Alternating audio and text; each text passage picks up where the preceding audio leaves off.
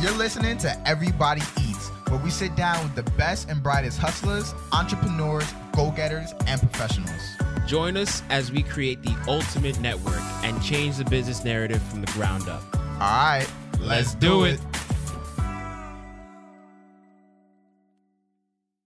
Welcome back. Welcome back, everyone, to another episode of the Everybody Eats podcast. It's your host, Bensky Belazaire. We got Edom Ekpe here, and we have a really special guest. We got a really good one for you today, Mr. James Young. So, thank you very much for joining us today. I look forward to having the conversation. Thanks, Bensky, for having me. I appreciate it. And Edom for sure, for sure. So before we start, make sure that you like, subscribe, share with your friends, um, like and subscribe our videos on YouTube. Um, make sure you're sharing. Um, we're giving out free games, so make sure you guys are doing that on our social medias: Instagram, everybody eats pod, Twitter, EBE pod. So make sure you like, just like, subscribing, sharing, and all that good stuff. Um, twister. Yeah, tongue twister, right? Um, and again, I was, sitting, I was gonna write all that stuff down. I say it a lot, so I get used to it. um, but again, guys, shout out to Sosa for the Everybody Eats merch, right? So we got them embroidered Everybody Eats shirt. So we've been displaying them in the last couple episodes. So we got um we got another one here. So again, shout outs to Sosa for making that. Um, and he made uh Edom's hoodie as well. If you want to show that real quick. Edom's brother hoodie, right? Brother. Embroidered hoodie with the silk on the hood. So you know we always got to shout out Sosa for um, helping out with our merch. All right. Um, on that note, uh, Mr. Young, if you could introduce yourself, where are you from? What do you do? I know you have a really interesting backstory. Um, I believe you say you grew up in Newark, New Jersey. Um, and I know, yeah, you have a really interesting backstory. So I know the people want to listen. So if you could get started and we'll keep the conversation rolling. Well, I hate to start off by correcting you, um, but Not I'm originally from Brunswick, New Jersey. Brunswick. Okay, um, there we go. I used to live in Newark for a couple of years. I'm originally from New Brunswick, New Jersey. Got it. Got it. And I've been down here in Norfolk for most of my adult life. So most of the last 30 years, I came down here originally um, way back in 1988 mm. when um, I was a young guy in the Navy. Mm.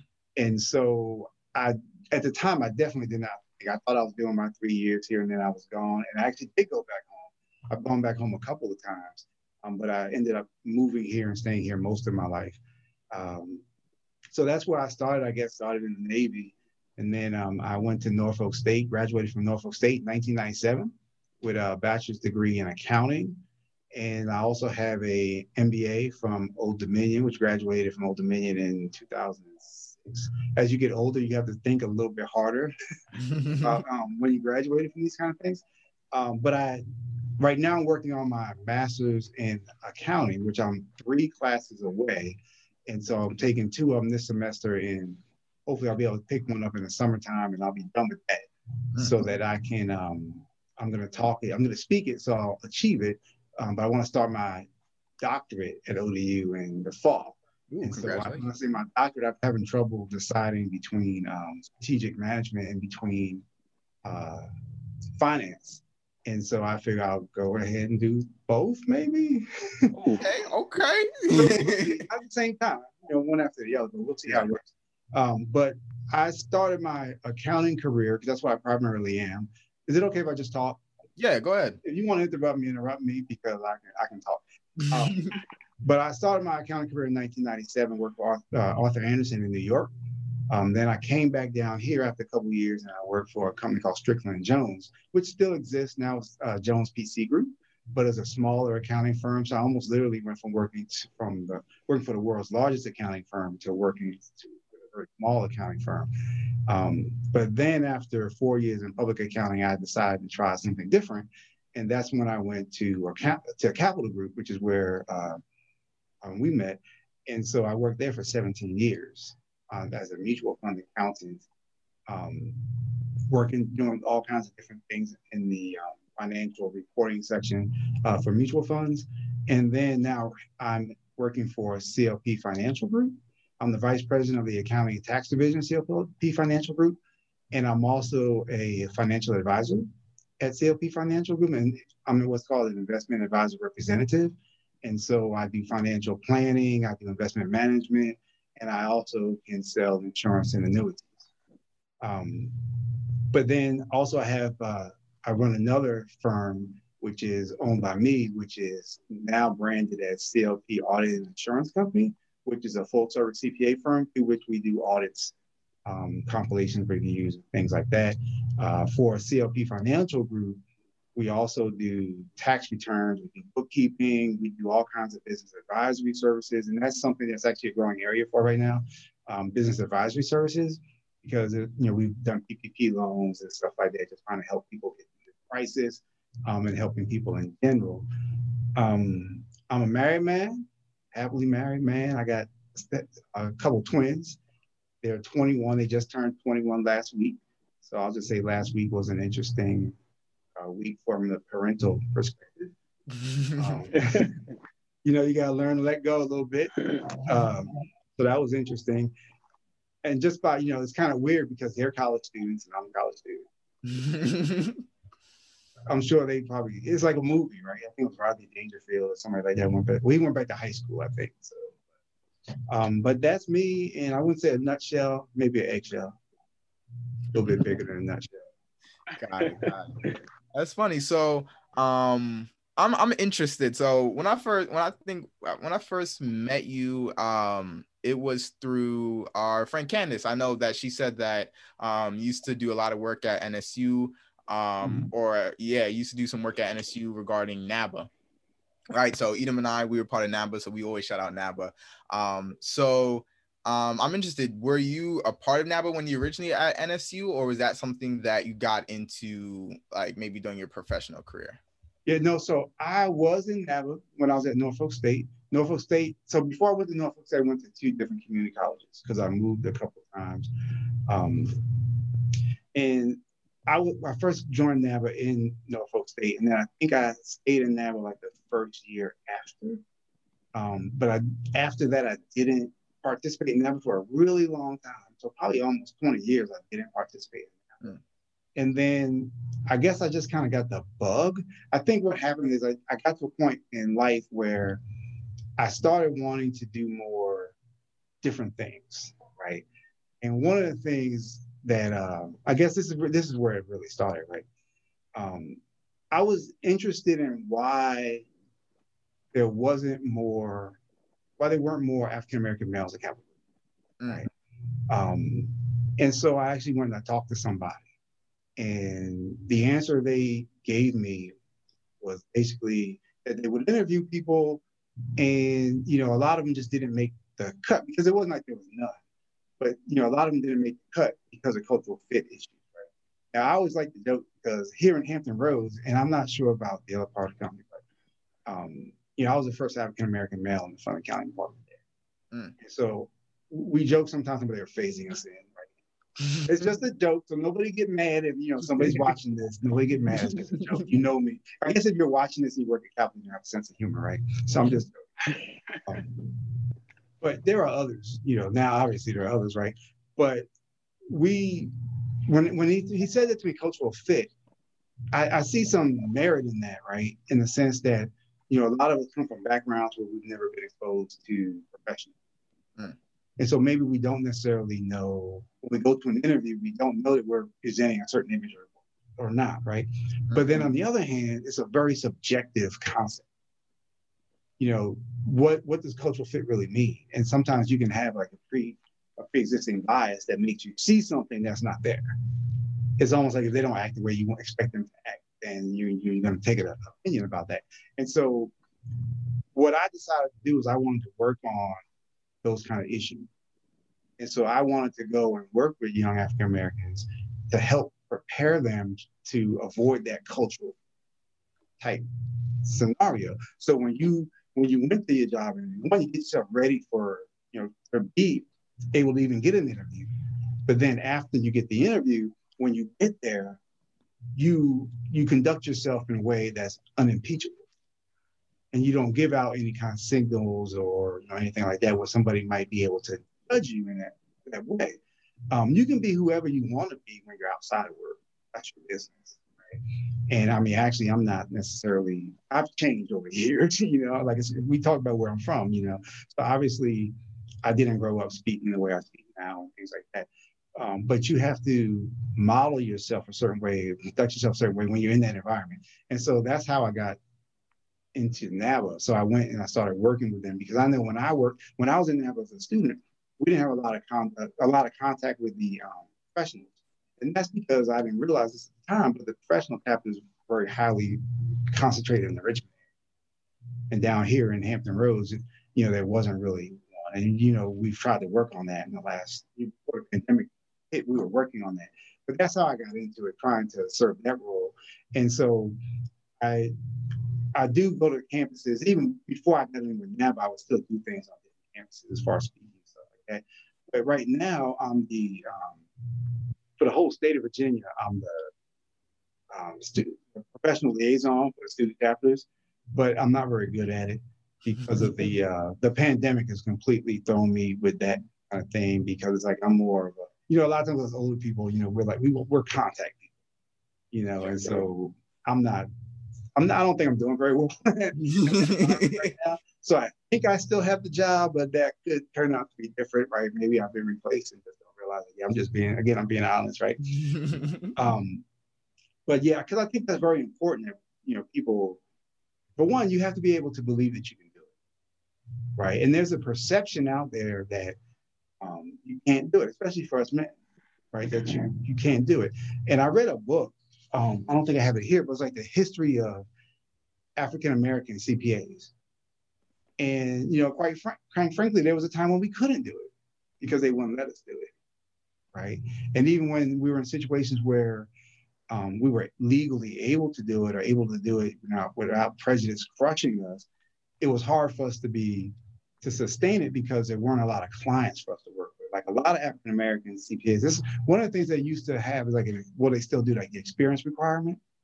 And because you know, even you get through school and graduate with an accounting degree, it was hard to meet that experience requirement because you couldn't get a job.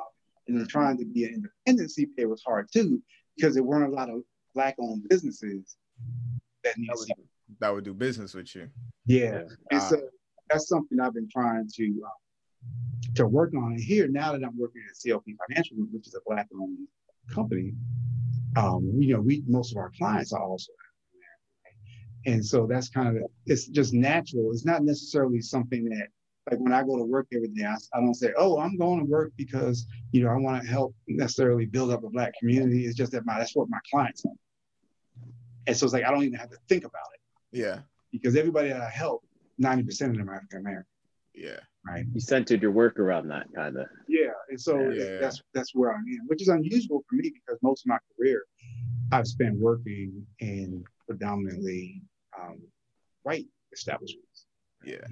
Um, and so now this is actually uh, the first time I've actually worked in this environment, and so it does have that added impact that you know on the one hand I'm I'm making money, but on the other hand I'm actually helping a lot of people that are like me and that are you know trying to build up our community no, definitely. I think I think that's um that's amazing because um one you know I, I didn't know a lot of that that that book sounds really interesting. Um yeah so just a just a couple points. One you kind of said something uh you, you said kind of like preparing students you know to get into that interview process. Um the first thing that kind of came to my head is sometimes like you don't know what you don't know you know it was like you know um for example like myself just as an example for before joining naba like interview skills resume skills all that stuff i had no clue you know what i'm saying like i didn't even realize that i didn't even know what that stuff was i didn't know like certain terminology i didn't know um you know even like dress code, right? Like I just knew like what a suit was, but just you know, just simple like how to prepare yourself and how to present yourself. Um, so that's one reason, obviously, you know, I love NABA because it prepared me. But you know, again, like if you don't grow up in that type of environment, if you don't have those type of mentors, if you don't have those type of companies coming to your school or what have you, you know, you're not gonna know. You know, so even if you are presented the opportunity, like say maybe you do get that interview, you know, I guess that's where you say maybe that like cultural you know, incompatibility or whatever you want to call it, because you may not, even though you may get your foot in the door, so to speak, you still may not know how to, um, I guess you could say present yourself. You know, yourself, that's yeah. kind of like, or, or, you know, so yeah, and there are tales, and it's not even just for, um, it's not even just African American students because it's really about where you're from. Yeah, college student, right? You can be a you can be a European descended person. You have those same issues because everybody in your family is blue collar. Yeah, yeah, true, true. You know, yeah. and so it's, you're the first one to go to college, and then you you know you have those same issues. And sometimes you're right, you don't know, and you think you're good. There's a picture of me that I took when I was in the Navy, but I had on a blazer, right? And when I went to the exchange, and I took a picture because I had when you're in the Navy, you do a lot of things you wouldn't otherwise do because what else you gonna do with your time and money, right? And I said, hey, I'm gonna go take a headshot, right? And so I took a picture and I got a brand new suit jacket. It was a blazer, right? At least I knew not to wear a suit jacket. Oh, maybe it's just luck. But in any case, I'm sitting there and I still got the picture, right? I'm sitting there, I'm looking all fly and everything, but I still have the label from my jacket. because I didn't grow up wearing suits and I didn't know you're supposed to gotta take it off. off. I'm highlight. You know, I'm sitting there showing so everybody can see it in the picture. And 30 years later, it's funny, you know, but I'm sure some people look like, hey, this guy has no idea what he's doing, you know. And so you don't want to walk in an interview like that. You know, so that's one of the main things that we do in that when we're trying to prepare students for the interview. But because you know we have that big conference every year, we're trying to prepare you so you know, don't do this. You know, this is what you do. This is how you conduct yourself. And sometimes even when you know, a lot of times, um, especially for younger people, right? Because I, I see it with my kids, and I was the same way when I was younger too. You know you're not supposed to do something, but you either don't realize how prominent it is that you're doing something wrong, and also you don't realize how unacceptable it is. So you might know, yeah, it's not ideal, but it's not a big deal. Like for instance, that you go to go to job conference and you're wearing white socks with your suit, right? You know you're not supposed to wear white socks with your suit, but you don't know how huge of a deal it is. You're like, why is that a big deal? I got on white suit. They should not hire me just because I got on white socks. That's what you're gonna say to yourself, right? Whereas the recruiter's gonna look and say, that guy has on white socks. That's crossing right? If you don't realize that's going to be impact, you're like, I got on white socks, no big deal. I got a 3.5 GPA. Not dress. yeah, yeah. It's those little things. Yeah, it's like, yeah. Did you ever find that uh, during your years um, working with NABA that it was always uh, cult- a cultural fit, or or was it you know sometimes would you say there's that uh, bias every time? Oh, oh, so you asked me just not within NABA that there's a problem, but just uh, the time I was working with NABA did I realize that was the issue. Yeah, yeah. So when I was a teenager, when I was in college, no. When I was a student, I didn't realize. Like I just was thinking, um, and I still believe this to a large extent, that you know we just are gradually increasing our participation in these things, right? And that over time it will get better. And I still believe that because it's been true. Um, but then when I, you know, start thinking about well, what is it that is the obstacle, that's when I decided to go back to NABA. And originally, to be honest with me, I started thinking about creating my own organization first because NABA wasn't really um, in Hampton Roads as much from my experience, right? But then I said, well, let me, I guess I just, from time to time, I had played with rejoining NABA. But like so many other people, I look and say, oh, I got to pay. you know, that's a that's an obstacle for some people, right? I got to pay. But then I'm thinking, you know, if I'm talking about uh, creating my own organization, why do I look at NABA again and see how they're doing. And to be honest, when I joined, the people that were running the program um, were really doing a good job. I mean, I think when I joined, the people I worked with with the most um, was Andrea and Christine. Um, I don't want to put their names out there. I guess but um, they were doing a great job with the students. So that just inspired me. Like this is the right thing to do, and I just wanted to do more. Still don't do as much as I would like to do, but it's more a factor of how much time I have um, to do certain things. I mean, because I belong to any, you know, a, a, group of different organizations, so I can only devote so much time to uh, NABA. But when I saw the program that they were running for the students, I was impressed at that point. I wanted to because I mean they can't be everywhere. There are only so many people. Um, I wish I were half as good as they are, or that they were. But um, that's what I was trying to. They were already focusing on things that I wanted to focus on. So it's me just seeing that I could do the work that I wanted to do through NABA instead of even trying to go through the process. Um, my own thing. They've been supportive, as you guys know, because like I said before the pandemic, we were starting to have meetings here in Hampton Roads, and we had a significant, you know, chunk of people that we had attracted here in Hampton Roads, and so we were making traction. And so hopefully, um, when the pandemic is over and we can start having face to faces again, um, it'll it'll be better. Like I think you know, if you're an existing organization, you can do well using virtual and things like that. But I think it's hard to build something from scratch. And that's kind of the phase we're still at. It came for us locally at the wrong time. But I think afterwards, we can probably still get back really should be two phases in NABA, right? One is the professional and one is the student. I think they were doing great at the student level, but here locally at the professional level, we still have to no, definitely. I definitely definitely look forward to it. I remember that uh, one happy hour we had at Waterside. Um, just like meeting people, people from Richmond, they came down um just for the night. So I was like, oh snap, like they they really care. Like it's not it's not a quick drive.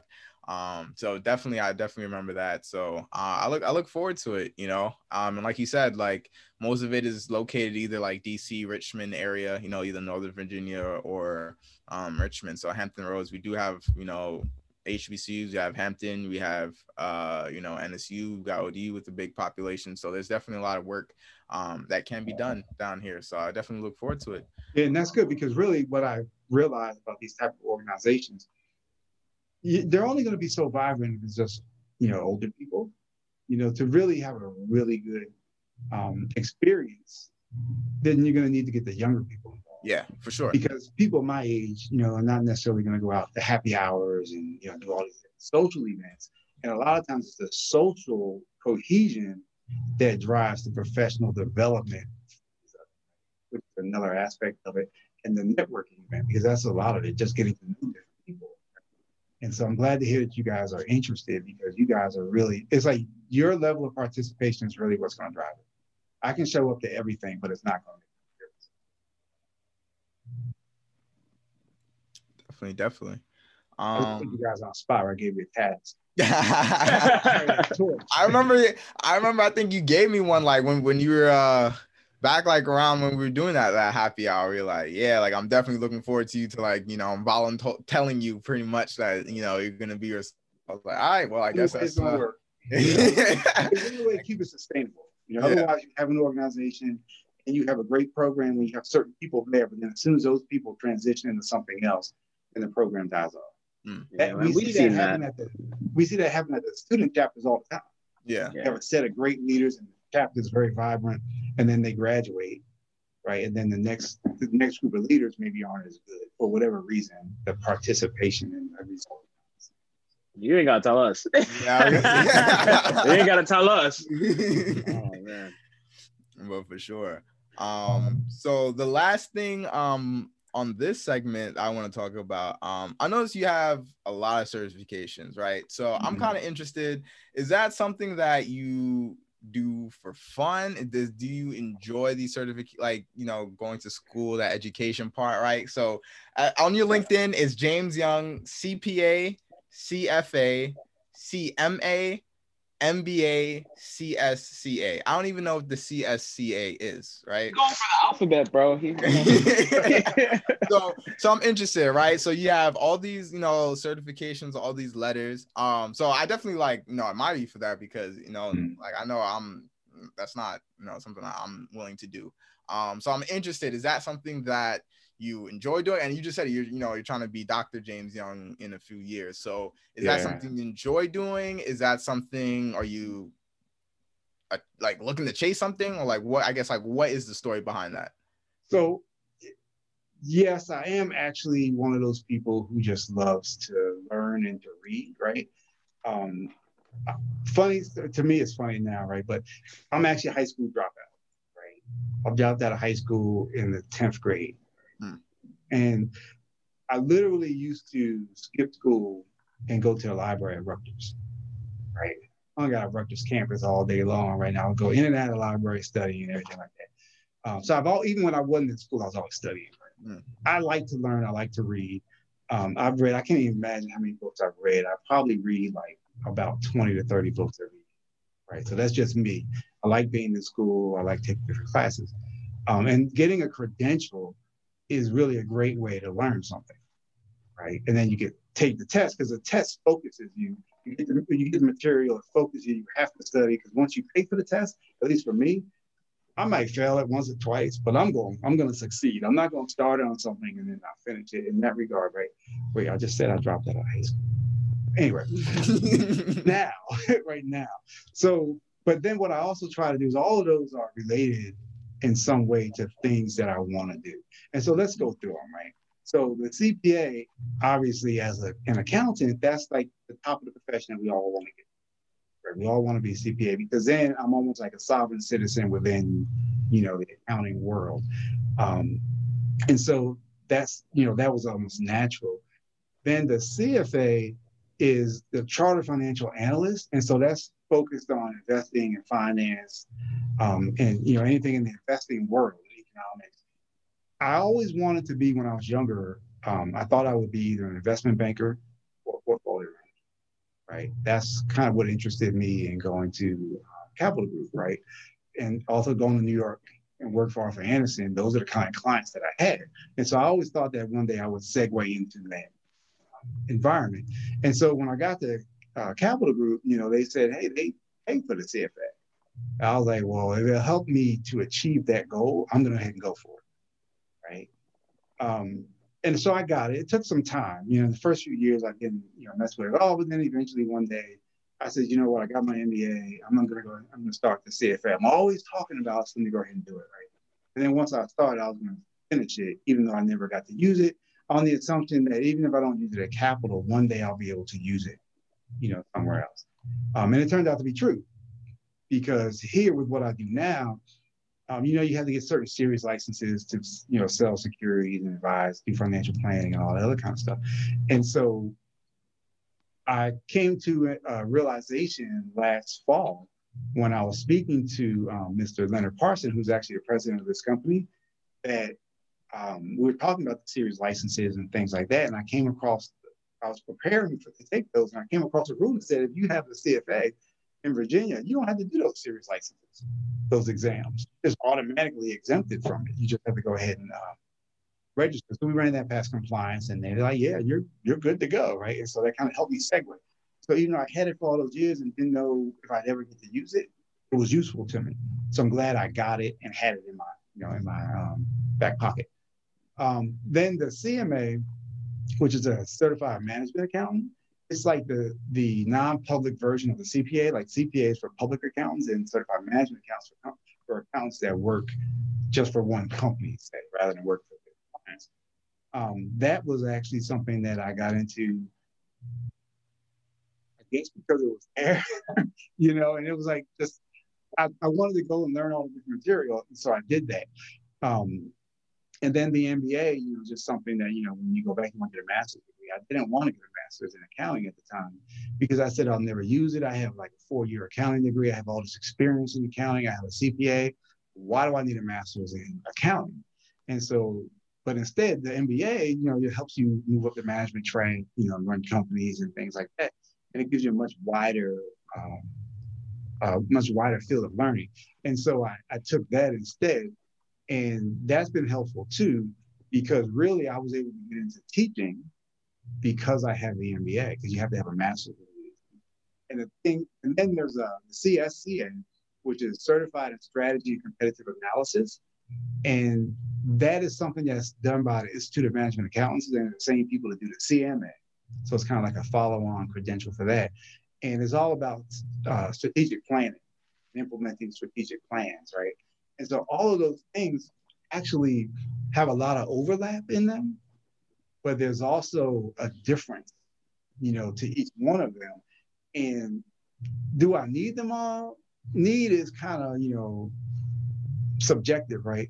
But I can honestly say I use them all where I am right now today in this job for my clients. And so I offer my services to my clients. I'm not when someone comes in, I have a client that I'm meeting for the first time, or maybe even meeting another time. I'm talking to them not just as an accountant but I'm talking to them, you know, from the financial aspect. You know, I'm talking to them as their business advisor. You know, if they have, I was talking to a young lady a couple weeks ago, and she was asking me some questions that had nothing to do with accounting, and I was able to, you know, give her a good give and take, a give and take because you know I, I know what she's talking about, I have some insight to give her because of some of the other things that I have. And so I think all those credentials have helped make me a much more rounded practitioner. Even though probably my main drive in getting them was more for just my enhancement.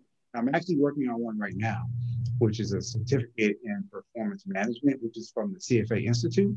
And what that is all about is evaluating and picking investment managers and choosing uh, which manager you want to go with and deciphering why different investments perform the way they do. So we all know you can look at a mutual fund, and mutual fund's going to say, you know, this mutual fund went up 10%, this mutual fund went up 11%, and S&P 500 went up, you know, 9%. Well, this certification is all about evaluating why the difference, why are differences between the two, what drove them. Just the manager was lucky, or was it because he invested more in this type of security and things like that? And so I may not get to be a portfolio manager, even though I guess I am because I actually have a couple of clients that I invest their money for them. I guess I am a portfolio manager, just not for the big, you know, mutual funds that I envisioned I would be for. But um, I'll be skilled in hiring and firing them, which I guess is kind of what I do because as, I, as, I, as I'm managing my clients' money, I'm picking between funds, right? Yeah. So you know, there's a lot of initials there, so you should have known that was going to take a long time. Today. Yeah, yeah, no, no, no worries. Because again, like I, I haven't heard the story behind um all of them, so uh that's good to to learn about the different, you know, the different tracks, the different tracks. And like we um, talked about earlier, I have a plan to keep on going. So yeah, yeah, definitely. So um, you said doctor. You said you're working on another ma- master's on accounting now, and yep. you're working on that doctor. So all power to you, man. Like, um, I definitely, I definitely admire that. Um, because that's not something you see every day. You know, that's not something that um, you know, you, you see all the time. I'm gonna tell my wife that you you got, got my you approve, even if she's a little. got you, got you. So on that note, um, we'll segue into the second segment. Edom, do you have that quote for us? Uh, okay, I hope I didn't use this before. Um, the quote is "Pay attention or pay for people's mistakes." Ooh, no, you didn't use that before. Right. Say it one more time. Pay attention or pay for people's mistakes. Mm. Any hints? Uh, song lyric. Um, song lyric. The the the the performers from Brooklyn.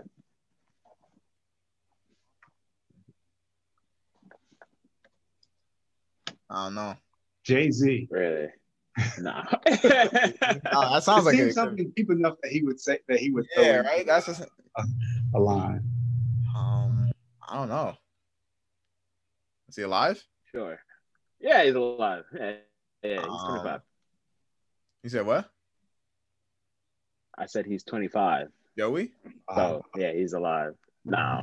Not Joey? Um, close. That's a little unfair. Man. Close, close, close. Nyck Caution? No. I don't know. Kirk Knight. Kirk Knight. Kirk Knight. Close, close, close, close. Can you say one more time? Uh, the quote is pay attention or pay for people's mistakes. Pay attention or pay for people's mistakes. The first thing that the first thing that um comes into my head that there's a video of uh it's an old speech by uh Louis Farrakhan and he's saying like you know when you see others he's like when you see others fall or when you see your brother fall don't laugh learn look at the cat right shout out yeah. to Yaiko. but um yeah so like he says like when you see your brother fall don't laugh learn um, to the fact that he feels like because the same temptations that um, make them fall, you're not, you know, uh, you're not free from those temptations as well. Something, something to that point. Um, so that's kind of like the the first thing that kind of comes to my head. Like, you know, it's not necessarily um a lot of people kind of feel like, oh, like let me make my own mistakes. Um, and I feel like that works in some instances where it's like, all right, you need to have that experience, but there's also times where it's like you can learn from someone else's mistake and like you don't have to do those same things that, that they did. Like if you clearly see, you know, they did a certain, they went down a certain path or they did something that like didn't work out, like you don't have to go and do the same thing. Um, But yeah, that's the that's the first thing that came to my head. I think um, um I don't I feel like I came up with this quote because I told myself it um before I even like heard it anywhere else as a young kid. But um I put my own twist on my my mom and my dad used to keep saying um uh what was it? A smart man learns from history, but a wise man learns from from others. Mm. So in the sense that, you know, if if someone's gonna learn from, you know, history or their mistakes, right? I'm just gonna learn from what they did. And then I'm just gonna, you know, avoid that. So if someone hits a pothole in front of you, swerving the other way or something, yeah. So that's just how I, I view the quote, which is, you know, it's kind of the same thing. So yeah. Yeah, I, I guess I, for me, it must be the accountant, the accounting training in me, the auditor, because what I what I heard you say was pay attention or pay for others' mistakes. And so I'm thinking like if I if I'm not watching what somebody's doing, they're gonna rip me off or they're gonna do something wrong, Mm. right? And so I'm thinking um, like if I have a, a young person working for me or something like that or subordinate, and you know I'm not paying attention to what they're doing, then they make a mistake, I'm gonna suffer consequences because I'm supervising, right? Or if I'm doing business with somebody and they're giving me a proposal or something like that, and I don't necessarily look at it as closely as I should, that and there's something wrong with it that I should have caught, then it's gonna blow up. Mm.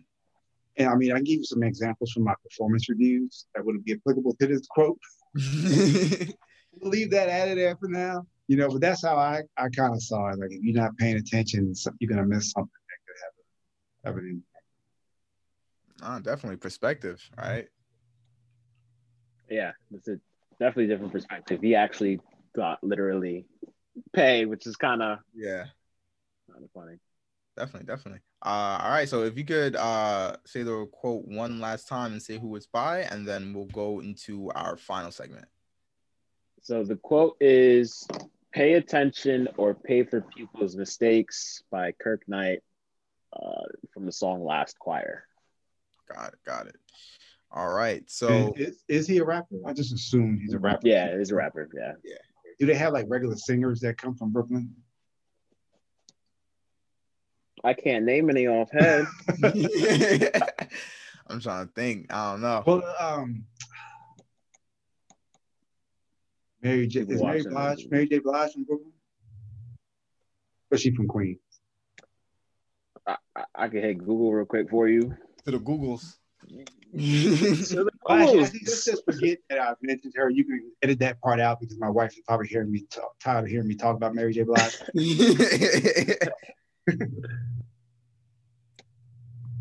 um, yeah, they don't She's from the about Bronx. She's in the Bronx. Oh. Okay. From the Bronx. Close. Close. MB. Close. All right. So um for our final segment, um, I kind of want to talk a little bit more about um the business, uh your personal business, um, and kind of about taxes. So kind of like now that I'm just thinking about it, tax season is coming up, uh, or it is now, right? So like, you know, um, all that paperwork is starting to come into the mail. Um, and I'm starting to think about a video I saw on Instagram. Um, thinking about what happened? And what? Oh, Instagram. Is that like a- Uh-huh. You're not that old. Come on. You're not that old. right. So I saw a video on Instagram that was um kind of like highlighting the different like tax benefits between um, you know, like LLCs, you know, C Corp, S Corp. Um, so I don't know, I don't necessarily want to put you on the spot, but if Mhm. you have um any you know tax advice that you can kind of give because i know I definitely like in our generation you know you see a lot of um at least for us like i'll see a lot of posts like oh create an llc create an llc this is how you file the tax but i feel like a lot of people Yeah. will say just create an llc but don't necessarily give you the details on how exactly those work when it comes to filing and things like that so Right. kind of give some um any advice or any tips you can have or you have um with like filing like LLCs, maybe like you know sole proprietor. I know you say you have a DBA. Um, so I know it's it's a lot, but any advice that you can give, maybe most important advice you can give, especially with tax season coming up. Yeah, so it's hard for that question, right? It's hard to give. Um, and I've answered that question in other um, other venues as well, right? Yeah. And I, the answer is it depends, right?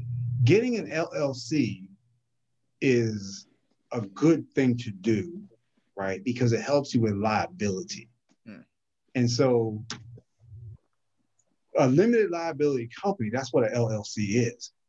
It protects you if your business fails, you will not, you will be less likely to lose your personal assets because of it. Right. So let's say you you guys are working at LLC and you run up some bills and then you the LLC can't afford to pay its bills and so you, go out of business and you leave you leave some creditors unpaid. And LLC will help you so they can't necessarily come after your house and stuff like that. Now that's a general rule.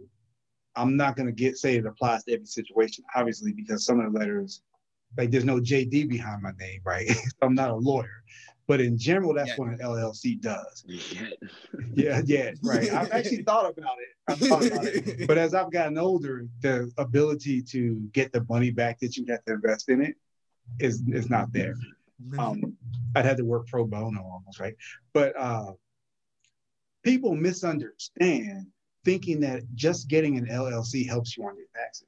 It doesn't. An LLC, depending on how the LLC is structured, you have options to be treated certain ways. Um, but let's say you're an individual working and you're the only owner of the LLC. It doesn't do anything to your tax situation versus you not having the LLC. You're in the exact same situation. Mm. And so that I would say a lot of times people don't understand what an LLC does for you. Right. That's one thing. Um, but then in the context of all the other ways to organize your business, it that's where it, it depends comes in. Because in some instances, depending upon your personal situations, it may be better for you to be S corp. It might be better for you to be an LLC. It might be better for you to go ahead and get a corporation, right? Corporation. But unless you take and sit down and think about what your plans are, what your probable outcomes are in the near future, it's not really proper for someone to advise you to do one of those things versus the other. There's some ways, you know, that you can save taxes if you do one thing versus another. If you get some cases, if you're an S corp, you can save on self-employment taxes, but there's rules around that. Everybody, it doesn't work for everybody. Um, sometimes if you go get a corporation, especially now, because now is a very interesting time where corporate tax rates are lower than the highest individual tax rates. And until the Trump uh, law in 2017, that wasn't the case. So there's some interesting probabilities with that now, but that's likely to change. And so you have to take all of that into consideration before you even sit here and say, uh, for any individual, do one thing or the other. And so that's why absent a conversation, um, like I can give a class on it, you know what I mean, what the differences are. But in this shortened environment, you know, I wouldn't want to get too much into the details because somebody might hear something and say, oh, yeah, that's what James said. So I'm going to do that. But there's just too many variables, you know, that impact that that's around. And I see too many people doing things that are not, you know, they think it's right, but it's not necessarily the best. So I kind of shy away from giving that. got it, got it. I actually never knew that if you're the only like said owner or worker of said LLC, that doesn't do anything, and that's actually something it- they don't tell you. Yeah, does because They at don't at, le- at least I know I hear a lot like, oh, if you have an LLC, you can write off all those like business. Like I guess one of the benefits is like you can write those business write off those business expenses. Um, you know, so you know, lowers your your tax bill or like, you know, when you have an LLC, um, um, yeah, pretty much like I guess like the like the profit or loss can be like applied to your like your personal tax statement. So I Yeah, feel like even that, without being an LLC, you get that same function. Um, I think what people are trying to do in that context when they say that, what they're trying to say is you should be paid, try to get paid as a contractor. Mm. Right. And so if you get paid as a, in this in the environment that we're in now, employees can write off nothing. Right. right? And there's exceptions to every rule, but practically nothing. And so think about it, you're working from home, you can't write that off because you're an employee. But if you were uh, a contractor, you're a, you're a sole proprietor, you're a business, and so you can write all that stuff off. If American Funds was uh, whoever was paying you, right, then you can write all that stuff off. Um, but if you're an employee, you can't. I think when people in that context say, "Oh, become an LLC," I think what they're really saying is, if you're an LLC, you can make a better case that you're an individual business person versus being an employee. But you don't have to be an LLC to be a contractor. Being a contractor is really a function of the job that they have you in in a situation, which is a whole nother half an hour uh, conversation. Um, but that I think what is what they're going after. And so that's really what my advice is to people that are considering those kind of things. Make sure that you understand what you're doing, the rules that govern why what you're trying to do, and also what the true benefits and um, you know disadvantages are. You know, a lot of times people misunderstand what they're Got it. Yeah, we actually maybe we might have to do a class breaking that down. I think that would actually be very very beneficial. Yeah, there's a, there's a lot to talk about in that area. Yeah, maybe and here in Virginia, they just actually uh, strict um, tighten up the law a bit because whether or not like some people think it's interchangeable, like the the uh, employer can decide if somebody is a contractor or an employee and just pay them a certain way. What the law actually says is you have to judge by your circumstances. And so the employer can change the circumstances, but they can't just make an arbitrary decision. And in Virginia, they just made that a little bit more critical because now they're going to start applying fines for people that are calling people contractors that are really employees. Got it. So if you're a contractor, wouldn't that I'm like I, I'm not too well versed in that, but I'm assuming wouldn't that be wouldn't you wouldn't that be up to yourself, or would again are you saying that that would depend on the type of work that you do? Yeah, you can't just say, "Oh, I'm I'm a contractor." Like if you're really an employee, um, there's a there's an actual fact pattern that has to be evaluated. Now, again, just like the employer has certain you know things that they can influence, so can you. Yeah. If you come in and, and you know it's hard it's hard to make someone be an employee that doesn't want to be an employee, right?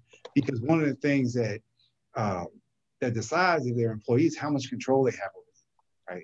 For instance, if your employer can tell you what time to come to work and what time to leave, you're an employee, mm. right? Um, but if that's just one factor, there are many factors, right? Um, but if you can just come and go as you please, you're a contract. You're contract. Mm-hmm. So that's like one of the things that like when you're talking about Uber and um, and Lyft out in California, trying to make them contractors, or trying to make them employees, right?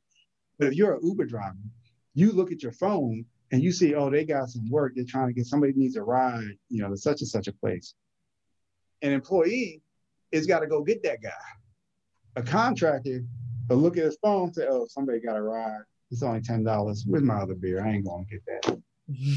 employee, do you know that can do that? Yeah. Right? contractor can do that. So that's something you can they can influence in their negotiations before you start the engagement. But once you're in it, you're in it. You know, there's, there's different. That's just one factor. You know, and there's many ways to look at it. But you as a you as a yourself can't. You can go and say, hey, I want to get hired. I want to be a contractor. But there's you have to act like one. Got it. Got it. Okay. So um I guess for the sake of time, because now you know you just got me thinking, right? So it, we can't, you know, you said it's going to take too long to kind of get in depth of each one, but would you mm-hmm. be able to, I guess, like list off the different, if someone wants to start a business, right? I think this might be um, educational, right? If people, if you could list off, I guess, the different type of structures um, sure. that uh, you can, you can list, uh, you can structure your business as. Okay, so you can be um, sole proprietor which means basically you just you're just you. You go out, you start your business. All you need to do to be a sole proprietor is say, "Hey, I'm in business." you're a sole proprietor, right? Um, you can go then be an LLC. To be a single member LLC in most states, you just go register online. Costs you uh, hundred dollars, two hundred dollars, in your LLC. Um, you can go into business with other people, right? And so going into business with other people, you're either going to be a partnership, right? or you could be a single member, I mean, a multiple member LLC. Um, multiple member LLCs, most of them are just simply tax like partnerships, but you have to, you can be a partnership without registering. But to be a multi-member LLC, again, you have to go through that process of registering. Um, then you get into um, the more stricter corporate forms where you can be an S corp. So an S corp kind of has some aspects of a partnership and some aspects of a corporation. It's, it's called sub, subchapter S of the IRS code.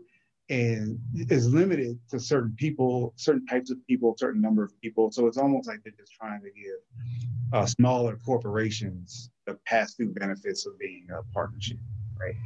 Um, and then there's a corporation. You can be a single owner corporation. You can be a corporation, you know, like that's owned by millions of people. Um, but you have to go through and set it up. And when you set it up, basically what you're doing is you're creating an independent entity that is a legal person all of its own. Mm. And so you own it, or whoever else owns it with you, but then it's like a separate person. So that gives you even more um, protection, you know, for as an owner. But it also comes with the double taxation issue, where the corporation files a tax return and gets taxed on its income, and then when it pays out income to the owners, it gets they get taxed Whereas if you're a partnership or a sole proprietorship, single member LLC, um, then the, the income flows through those organizations and basically gets taxed on your tax return. And so those are the, the main differences and the main forms. Uh, there are a few others in that, that are similar LLCs and partnerships that most people will not, you know, have to deal with. Uh, mostly like like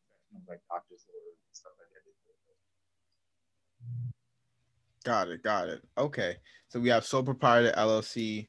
Um, so partnerships, part, partnerships, S corps, S corps, and corporations. All right. So we got we got a mini class, yeah, class going on.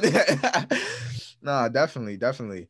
Um, so yeah, I mean, I feel like maybe we'll, we'll talk about it after, but maybe we could do like a, like a mini series or something like going through that. I think that would be um definitely be beneficial. We actually we do have a tax professional um in a few weeks who's going to be on our podcast too. So um I think it's good to get that information um get that information out there. Um, so uh your personal tax business right? If we could talk about that a little bit. Um how did you start that? When did you start that? And if you could kind of like speak speak to that.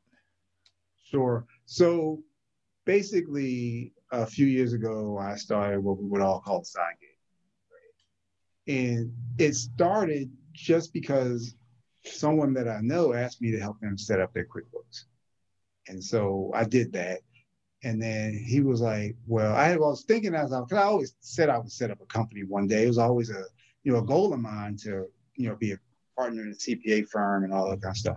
And so when I started doing that, I was like, oh, maybe I can start, you know, doing, and, you know, doing stuff on the side. And the guy said to me, he said, well, you'll send me an invoice, right? I was, yeah, I'll send you an invoice. I guess I got a company. He was like, well, I'm your first client, you know, and he's still my client. Um, and so I started just doing taxes on the side, but eventually hoping to grow into something different. And I actually now have it, it's still in, in operation. It's a, a like a full service CPA firm. So we have a firm license that we can do audits um, and reviews and compilations. A lot of people don't know, and I see a lot, a lot of people abusing it. In order to do audit work, attestation work in Virginia, you have to have not just a CPA license, but you have to have a firm license, a firm CPA license. And a lot of people don't have that because they, you know, they don't want to go through peer review or maybe they can't do it. Um, but we can do that. And so with that, that gives us here at CLP, we have between the two entities, we have the ability to do anything that any CPA firm can do as long as it's within our capability. What I mean by that is we can't do work that we're not knowledgeable enough to do. We have to know the industry. We have to be, we have to be able to complete the task. But legally, there's not anything that we can't do that a larger CPA firm can do. Um, and then in addition to that, we have the financial advising side and all that as well. And so that business now has been open for, uh, I guess, probably about four or five years now. And it's just rebranding now as CLP Audit and Assurance Company legally the name is JYE Financial and Accounting Solutions, which is almost as long as all that stuff you were saying at the beginning of the podcast, right? um, but it'll be around for a long time. In fact, we're doing more work with that now than what we're doing than we were. So my capacity was limited, um, but now because of the larger marketing structure that we're in, um, I can do a lot. More. Got it. Definitely, definitely. So, um, I guess I guess my last last question now is how do you manage to do it all, right? So Mhm. we we talked we talked about right. You have all your certifications, right? Um, yeah, active. Um, also you're also uh you still teach classes at TCC. Yep. Right. Adjunct So- associate professor of business at Highwood Community College. I'm teaching three classes this semester, but um, they're online, you know, so not as enjoyable, but you know, it's there. Yeah, so that that's still you know a lot though, right? So that's still professor, business owner, full time employee, um, and I'm sure there's you know stuff that you do that we haven't mentioned. So, um, how do you how do you manage to do it all? I guess like what keeps you going? Um, I guess two things. One is the desire to do it, right? It's passion, and really, I'm I'm enjoying myself more than I've enjoyed myself in a very very long time. the work, in the work environment. And so I enjoy the things that I'm doing. That doesn't mean I enjoy every individual aspect of it. There are some days when I'm like, oh my God, I can't believe I got to do this. I don't want to do this. But as far as like the whole process, I'm not doing anything that I didn't happily choose to do. Right. Um, but I work a lot of hours. I mean, that's undeniable. You know, I probably work more hours than I want to work. Um, but you know, eventually I think I'll slow down a little bit. This is what kind of happened to me. And I, tell me if I'm where we're at a time, right? But this is kind of what happened to me. When I got to be about 40, after all the joking about getting old is over, right? You start to think about, at least I did, the things that I want to do in life and what I want to be remembered for um, having done. And I then I started thinking, well, there are a lot of things I haven't done. At the time, I was just somebody's employee. And it was it's not a bad career. I mean, I was doing okay. Um, I was financially sound, right? There were things that I just hadn't done. And so I said to myself, I said, I spent all this time learning stuff. And now all the things that I want to do are about using that knowledge in different ways. And so I set out to do them, you know, and so I started added on things, you know, that I wanted to do. And to be honest, sometimes you add something on, it's supposed to be temporary, and then you kind of get stuck in it, you know. Um, you do have to learn how to say no because there are things that I want to do that I can't afford to do. Um, but you start picking and choosing because I can't add on other things. And I'm hoping that as I move through, I'll get faster and better at doing certain things um, with the with the job. You know, build it up big enough that then I can, you know, it'll be more self-sustaining. It doesn't require me to stay here, um, you know, late at night or whatever it is. And so hopefully it's a temporary thing. But my plan is I'm willing to sacrifice. I'm 51 now. I'm willing to sacrifice to like 60 in order to build something that's sustainable. So that way, when I get to be about 60, then it'll be almost on autopilot, or at least I'm just managing. And I can kind of slow down a little bit myself and just do things I want to do or really want to do. And, you know, but it's going to take some, it's going to take some sacrifice. And that's just a reality.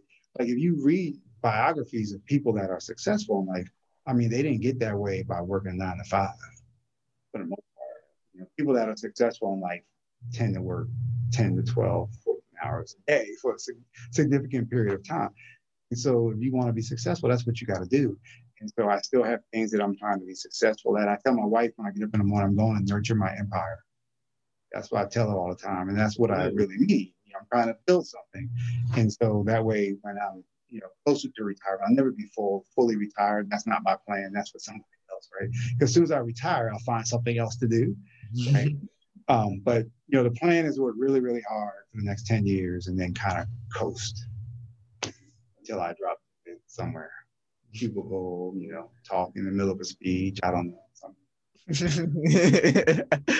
For sure, for sure. No, I think that's amazing. That kind of reminds me. We had um one uh, we had a couple months ago now. Um, she was actually our NABA faculty advisor, uh, Professor Denise Miller. Um, and somewhat similar story. Like she's I don't want to give out her age, but you know, she's she she's up there and she's still going strong, you know, like Doing it writing all.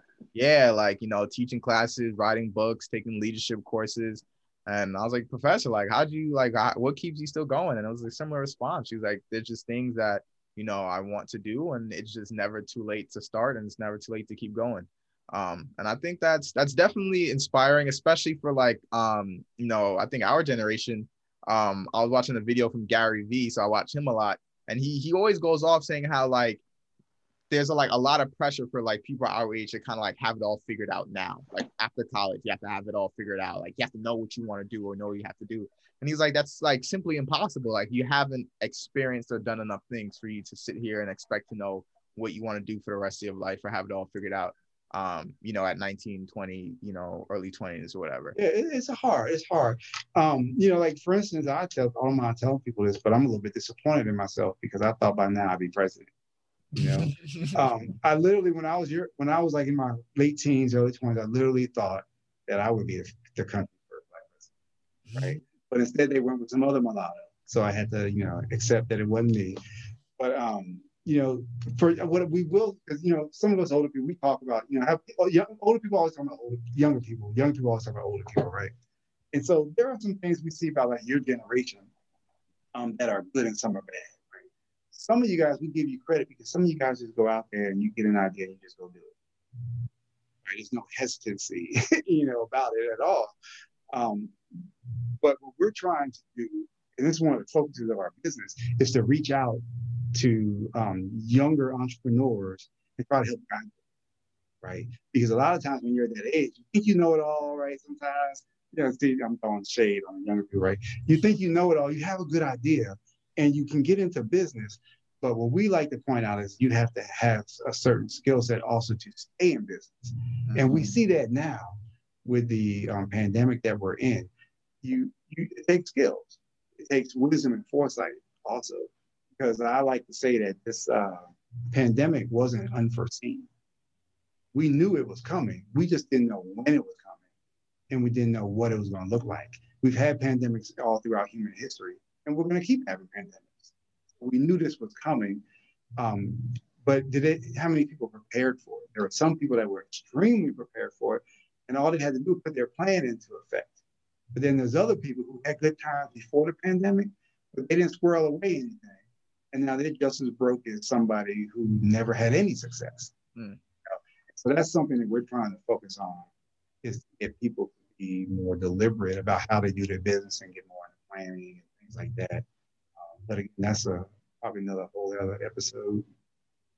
Got it, got it. No, I think that that's definitely that's definitely important. Definitely. Yeah, I just posted something. If you got one more minute. Say again. Do I have one more minute? Yeah, yeah, for sure, for okay. sure. I just posted something right before we came on here. Um, it was just something I was thinking about. Um, it was a quote by Meek Mill, one of his songs, right? It says, "A boss is someone is one who's going to guarantee we eat." right? And so I was thinking about that in terms of management because a lot of times I think when you're in business, you know, especially when you're kind of new to being in business, it's all about self to a certain extent, right? But the point of it was what I posted was uh, do people think about the impact that their business has on other people, their employers, I mean, their employees, their suppliers, and things like that because they're not just the only ones. Like if you're a business person and you got a couple employees and you're doing what you need to do to survive, what are you doing to help them survive too? Mm. Because you think about it, that's what a boss is. You can't just make decisions that are going to help you. You have to make decisions that are going to help everybody. Um, now, I'm not saying you have to totally, you know, subvert your interest to theirs, but you have to at least think about it and to you operate in a sustainable way. And so that's just something that, you know, just came to me and I was thinking about. And um, I decided to post something on LinkedIn about it. So you are maybe the first CPA to ever quote Meek Mill.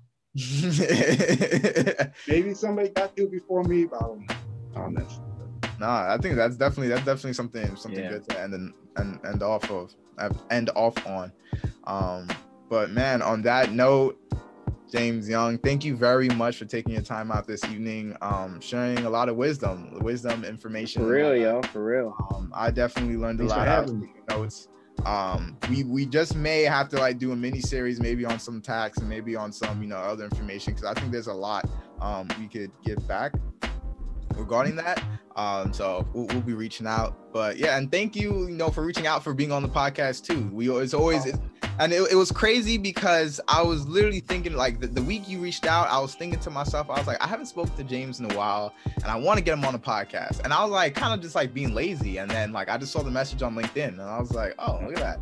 So what's interesting about uh, personal growth because a year ago I would have been petrified to do this, and I'm like, eh, I don't know, I want to do that. But you know, we're all getting better in the virtual world, and I've done so many different things. You know, uh, now online, I'm a little bit more confident in doing it. Um, but yeah, it would have been totally different. Because I know we talked about it more than a year ago. Yeah, yeah. You know, and I was like, yeah, I'll, I'll, do that. I'll do that. But I was shaking in my boots.